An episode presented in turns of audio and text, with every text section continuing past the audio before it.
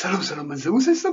خدای خدایان. او برخلاف عقیده شیعیان این واقعیتیه که پیامبر اسلام هیچ جانشینی برای خودش تعیین نکرده که اگر جانشین تعیین کرده بود اینقدر اختلاف در بین مسلمین رخ نمی‌داد.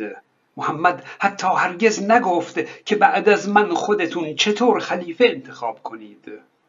کلا اون خدا بیامرز اون چی که براش مهم بود زندگی خودش بود و به بعد از خودش اهمیت نمی‌داد.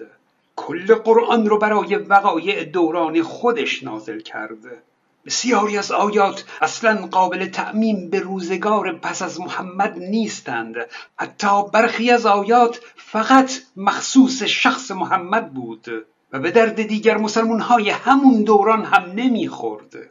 در حقیقت فقط یک آیه از قرآن هست که مربوط به پس از دوران زندگی محمد بوده و برای الله موضوع بسیار مهم و حیاتی بوده. قرآن میگه ان ذالکم کان عند الله عظیما. او در نزد خدا این موضوع خیلی بزرگ و عظیم هست. هم می‌دونید اون موضوع چی بوده؟ اینکه ولا ان تنکهو ازواجه من بعدهی ابدا. آخ آخ آخ. زنان محمد بعد از او دیگه ابدا ازدواج نکنند. کان عند الله عظیما اینه. چیزی که برای الله اصلا اهمیت نداشته خلیفت من بعدهی بوده امام من بعدهی بوده. که اگه براش مهم بود خب یه آیه هم خرج اون می‌کرده نه مهم زنان پیامبر بوده. محمد مرد و مسلمون ها با هزار اختلاف قوم و قبیله ای بر سر خلافت ابوبکر اجماع کردند. ابوبکر در دو سال حکومت خودش نگذاشت که قبایل عرب از اسلام خارج بشن و یک پارچگی حکومت بر شبه جزیره عربستان رو حفظ کرده او جانشین خودش رو تعیین کرده با مرگ ابوبکر عمر خلیفه دوم شده. ده سال حکومت کرده. در جنگ ها بر ایران و روم غلبه کرد و قلمرو حکومتش رو تا آفریقا و اروپا گسترش داد عمر برای تعیین جانشین خودش یک شورا تشکیل داد تا اونها تصمیم بگیرن که کی خلیفه سوم بشه. در شورا عثمان انتخاب شد. عثمان دوازده سال حکومت کرد. یعنی بعد از مرگ پیامبر دوازده سال دو خلیفه اول و دوم بودند ابوبکر و عمر و دوازده سال هم عثمان خلیفه بود. کار مهم او یکی کردن قرآن بود. هفت سال از خلافت عثمان گذشت تا قرآن جدید به اصطلاح مصحف عثمانی کامل شد. یک نسخه جدید مورد تایید خلیفه. عثمان برای یکی کردن قرآن انواع قرآن ها رو جمع آوری کرد و اونها رو آتش زد. تا اثری از اون قرآن ها باقی نمونه. و داد پنج شش نسخه از مصحف عثمانی رو رونویسی کردند و اونها رو به شهرهای مهم اسلامی فرستاد.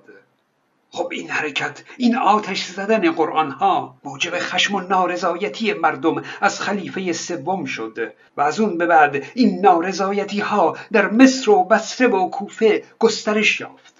از اعتراض به فامیل سالاری اینکه عثمان اقوام خودش رو بر مسند قدرت می‌گذاره تا اینکه عثمان بیت المال رو به طور نامشروع بذل و بخشش می‌کنه و بهانه های دیگه کار رو به جایی رسوند که معترضان روانه مدینه شدند تا با عثمان صحبت کنند. عثمان با اینکه سعی داشت داستان رو به نوعی فیصله بده اما تحریکاتی از جانب نزدیکان علی مثل محمد ابن عبی بکر و امار یاسر در براشفتن مردم مصر وجود داشت. کوفیان هم به همین راه میآیند به همراه مالک اشتر و از مصر هم حکیمه به جبل افرادی رو جمع می‌کنه که در مدینه بیایند و حق خود را از عثمان بگیرند معترضان خشمگین خانه عثمان رو محاصره کردند تا او رو وادار به کنار گیری کنند و خلاصه بعد از نزدیک به پنجاه روز اون جماعت وارد خانه عثمان شدند و با ضربات شمشیر خلیفه مسلمین رو کشتند. خب جسد خلیفه رو چه کار کردند؟ بگذارید از کتاب بهارالانوار علامه مجلسی بخونم. جلد سی و یکم صفحه 166 تا 168 میگه مسلمون ها جسد خلیفه اسلام رو گذاشتند بر علل مزبلت سلاست ایام. جسد رو به زبال دانی شهر مدینه انداختند. برای مدت سه روز جسد خونین خلیفه در بین زباله های شهر بود. خب جسد ورم می‌کنه بوی تعفن جسد همه جا رو می‌گیره. نوشته که سگه های ولگرد مدینه یک پای جنازه عثمان رو کندند و بردند. در این مدت امور اسلام به دست علی ابن ابی طالب بود. او در مدینه بود و به دنبال کسب خلافت و گرفتن بیعت بود. افرادی که خب عثمانی بودن این دوست داشتن عثمان رو مثل جبیر ابن مطعم ابن عدی یا حکیم ابن حزام و دیگران برای دفن عثمان حتی از علی اجازه می‌خوان. یعنی آنقدر این جو شهر مدینه دست علی و یاران او بود که این جماعت برای دفن عثمان حتی از علی اجازه خواستند بعد از سه روز علی فرمان داد که جسد خلیفه رو دفن کنند بدون غسل دادن.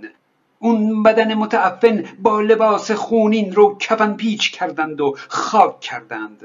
اون هم نه در قبرستان مسلمانان بلکه در یه جایی خارج از قبرستان. انگار که اصلا عثمان مسلمان نبوده. که ظاهرا اجازه دفن او رو میدن اما نه در بقی و او رو در هشت کوکب دفنش می‌کنن در محل دیگری. البته یه نماز میتی هم براش خوندند.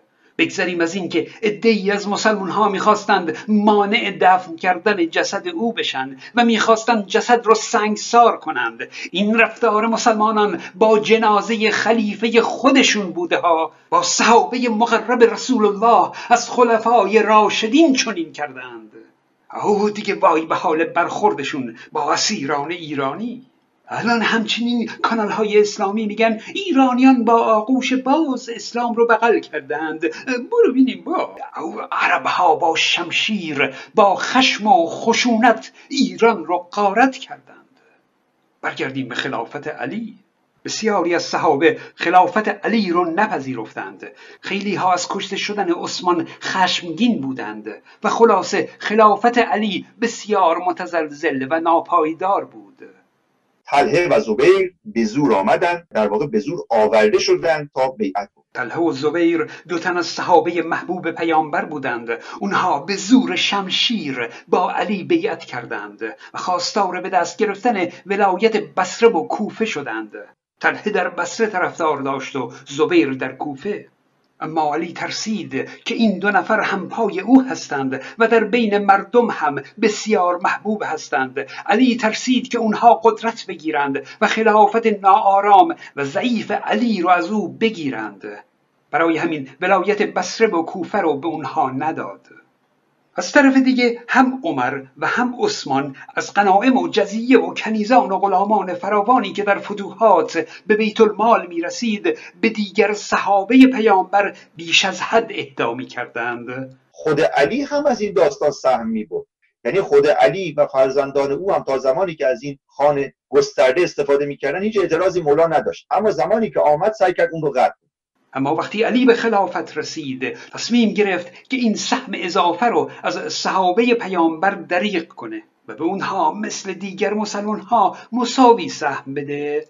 خب شاید امروزه شیعیان بگن که این عدالت علی بوده. اما چطور وقتی عمر و عثمان از اموال بیت المال بیش از دیگر مسلمین به خود علی پرداخت می کردند اون موقع علی هیچ اعتراضی نداشت.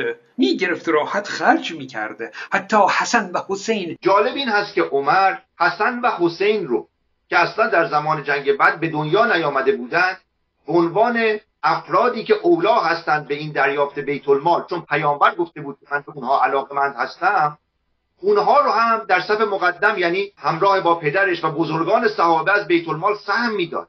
علی اعتراضی نداشت. علی هیچ اعتراضی نداشت. راضی بود. اما حالا که خودش خلیفه شده دیگه سهم اضافه برای دیگر صحابه درست نیست.